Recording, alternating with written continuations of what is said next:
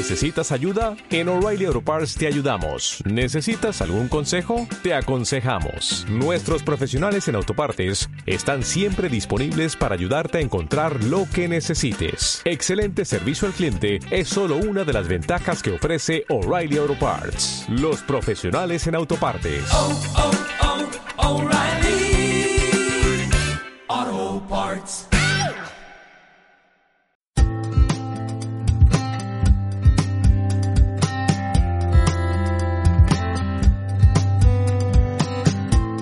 Mesa de Contratación, el podcast de Gobierto en el que hablamos con profesionales del mundo de la contratación pública sobre los retos, oportunidades y técnicas para alcanzar una contratación pública eficiente y con valor estratégico.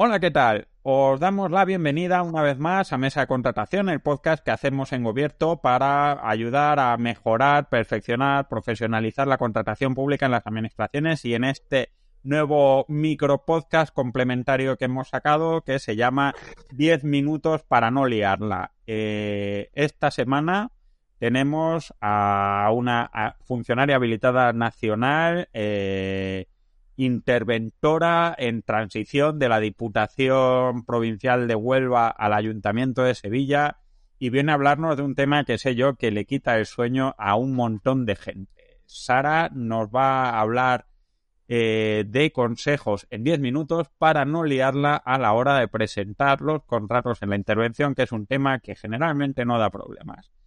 Así que, Sara, eh, la pantalla es tuya. Cuéntanos esos 10 minutitos. Bueno, muchas gracias, Sergio. Bueno, pues como es un tema que efectivamente no da problemas, bueno, pues simplemente vamos a eh, recordar cosas que todo el mundo sabe, pero que a veces, bueno, pues conviene refrescar. Y como estamos a principio de año eh, y vamos a empezar a mover contratos, pues mejor que mejor. Eh, la intervención, iba a decir que solo quiere dos cosas, en realidad quiere mucho más. Pero lo primero es que los expedientes vengan completos. Eso es súper importante. Eh, y cuando digo completos, no es solamente a nivel cuantitativo, mucha documentación, mucha documentación, sino a nivel cualitativo.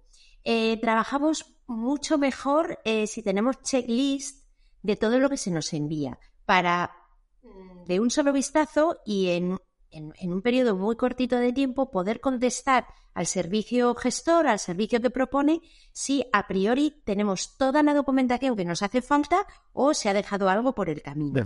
Entonces, con un checklist estamos comprobando de momento solo a nivel cuantitativo y después eh, sería el primer filtro, después ya vamos al cualitativo, ¿vale? Eh, bueno, una de las cosas que solemos mirar bastante es la motivación de la necesidad. Eh, muchas veces se da por, bueno, por evidente, porque los servicios gestores están en ese mundo de la gestión y ellos eh, identifican claramente sus necesidades, pero no destinan eh, el esfuerzo necesario a escribirlo, a plantearlo, a que sea coherente y además a identificar la idoneidad de la necesidad que tienen con el objeto que plantean contratar. Muchas veces parece que la intervención pone problemas y en realidad lo que queremos es ayudar eh, para que después, bueno, los departamentos de contratación saben también mucho de todo esto, que son nuestros grandes aliados. Eh, bueno, pues no haya problemas a lo largo del expediente, si no hay recursos después, mejor que mejor, y que sea un procedimiento, bueno, pues que no, que ni siquiera les plantee muchas dudas a los propios eh, licitadores. Entonces, si tenemos clara la necesidad, tenemos claro cuál es eh, el objeto que va a el objeto, el negocio jurídico que va a satisfacer esa necesidad, tenemos mucho camino andado y no tenemos que andar suponiendo nada. Eh, que se estudien los temas. Eh, la vida va muy rápido. Se, detectamos que hay muchos contratos que se plantean de la misma manera que hace muchos años. La cosa cambia, em, hay otras posibilidades en el mercado que se, que se pueden, que se pueden, bueno, pues proponer, ¿no? Así que, como resumen, saber qué se quiere contratar y que sea lo que se plantea lo más idóneo para alcanzar ese, ese fin. esa como, como una de las grandes, como una de las grandes, bueno, consejos, ¿no? Eh, después de esto elegiríamos cuál es el procedimiento más adecuado para contratar. Muchas veces, pues eh, lo que se dice, ¿no? El que tiene un martillo, pues solamente ve clavos, pues vamos a intentar eh, identificar cuál es el mejor de los procedimientos para satisfacer mi necesidad. Eh, también en términos de, eficiencia y de eficacia, muchas veces planteamos procedimientos eh, que se pueden ser mucho más cortos en el tiempo o pueden ser más sencillos, pero como no dominamos, como no controlamos, pues acudimos al clásico, ¿no? Digamos, a, los, a los grandes clásicos. bueno, eh, luego hay otro de los grandes temas que, supongo que es compartido por casi todos los que nos gusta este, esta materia, que es el tema de la planificación. Eh, esto es un, eh, es, un, es un mito, yo creo, la planificación, ¿no? Porque es verdad que cuando empatizas con los servicios gestores, eres muy consciente que la vida de la gestión y sus necesidades, y más en el mundo local, parece que, que, lo de planificar pues es casi una quimera, ¿no? Pero eh, no estoy hablando tanto de planificar los contratos, que sí, sino hablo de planificar en términos presupuestarios. Surgen necesidades para que no las habíamos previsto, que ni siquiera habíamos sabido predecirlas, y eh, se nos olvida que hay una premisa que es tener crédito para poder eh, empezar a aspirar, yo digo aspirantes, aspirantes a, a, tramitadores de contratos, ¿no? Entonces, claro, tener crédito. El crédito es como, bueno, sí, hombre, eso lo sabemos todos. Sí, pero es que el crédito tiene que cumplir dos requisitos. Suficiente, que eso creo que todo el mundo lo tiene asimilado, es decir, tener dinero disponible para eh, poder cubrir esa necesidad, pero es que la segunda premisa es adecuado. Eso se nos ha olvidado. Eh, con tener un crédito suficiente la gente dice, no tengo dinero, pero ¿dónde lo tienes exactamente? Entonces, claro, si ese trabajo previo no se ha hecho dentro de los, de los servicios gestores, bueno, pues ocasiona un problema dentro de la intervención de retardar, tapón, eh, nos informa favorablemente, nos empezamos ahí a incomodar todos, ¿no? Entonces, todo esto hay que tenerlo en cuenta. Entonces, el crédito tiene que ser adecuado a la finalidad.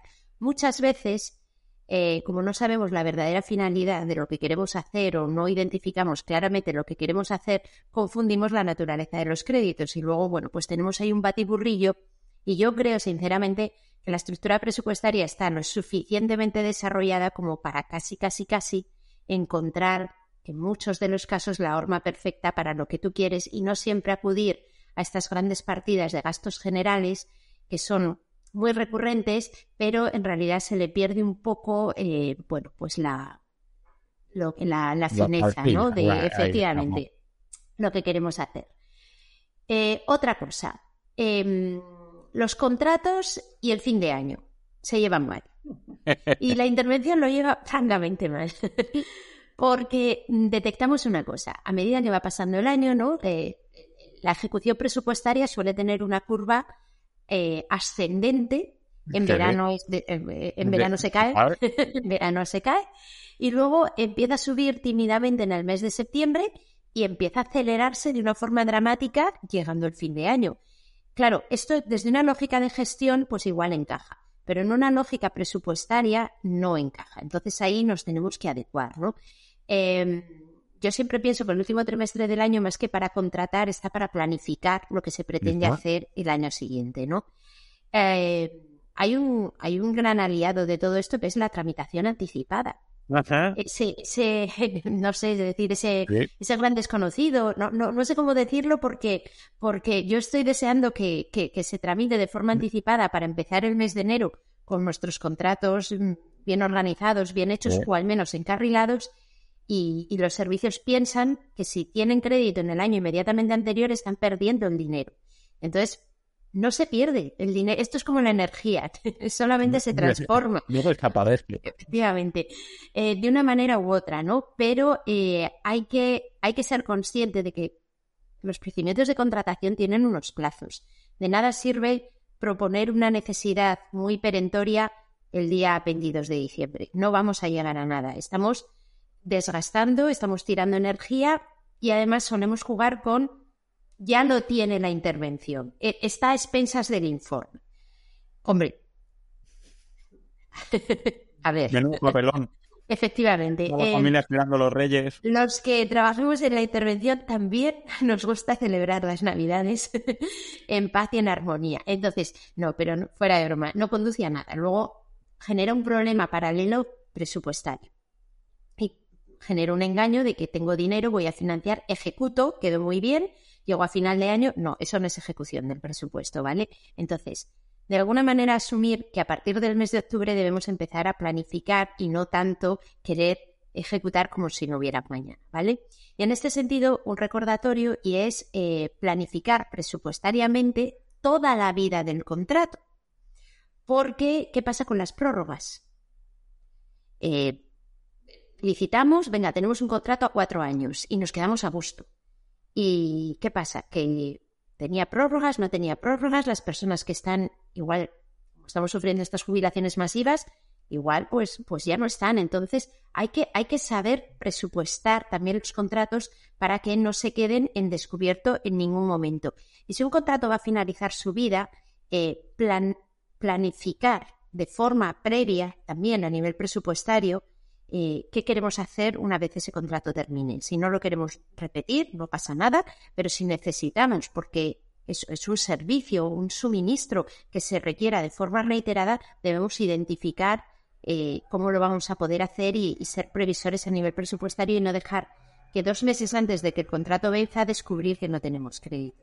Y no me quiero pasar, que ya creo que han pasado Ya, 10 amor. minutos y me vas a penalizar.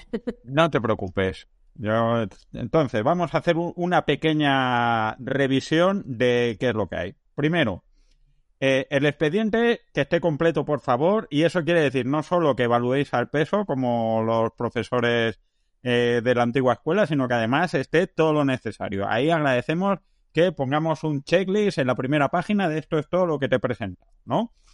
Segundo, la motivación de la necesidad, eh, hace- hagamos el favor de plantear de manera coherente la idoneidad de la necesidad y del objeto del contrato, ¿no?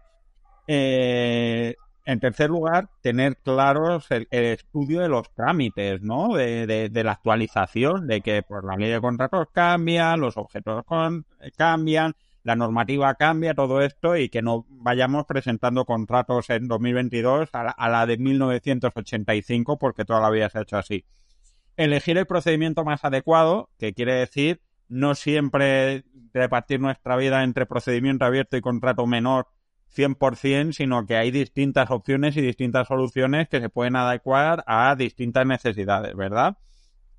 La planificación de la necesidad en términos presupuestarios, que esto quiere decir no solo tener dinero, sino gastarlo en lo que nos han dado permiso para gastarlo, que no es lo mismo una inversión que un gasto, que esto lo sabes, cuando te mandaba tu abuela a hacer los recados, esto era para huevos y esto era para leche, no es gástatelo en lo que quieras. Eh, tener en cuenta también que el fin de año no debería ser eh, la tragantaera que es ahora mismo, hacer los contratos, sino que hay que aprovechar sobre todo para planificar lo que viene el año que viene.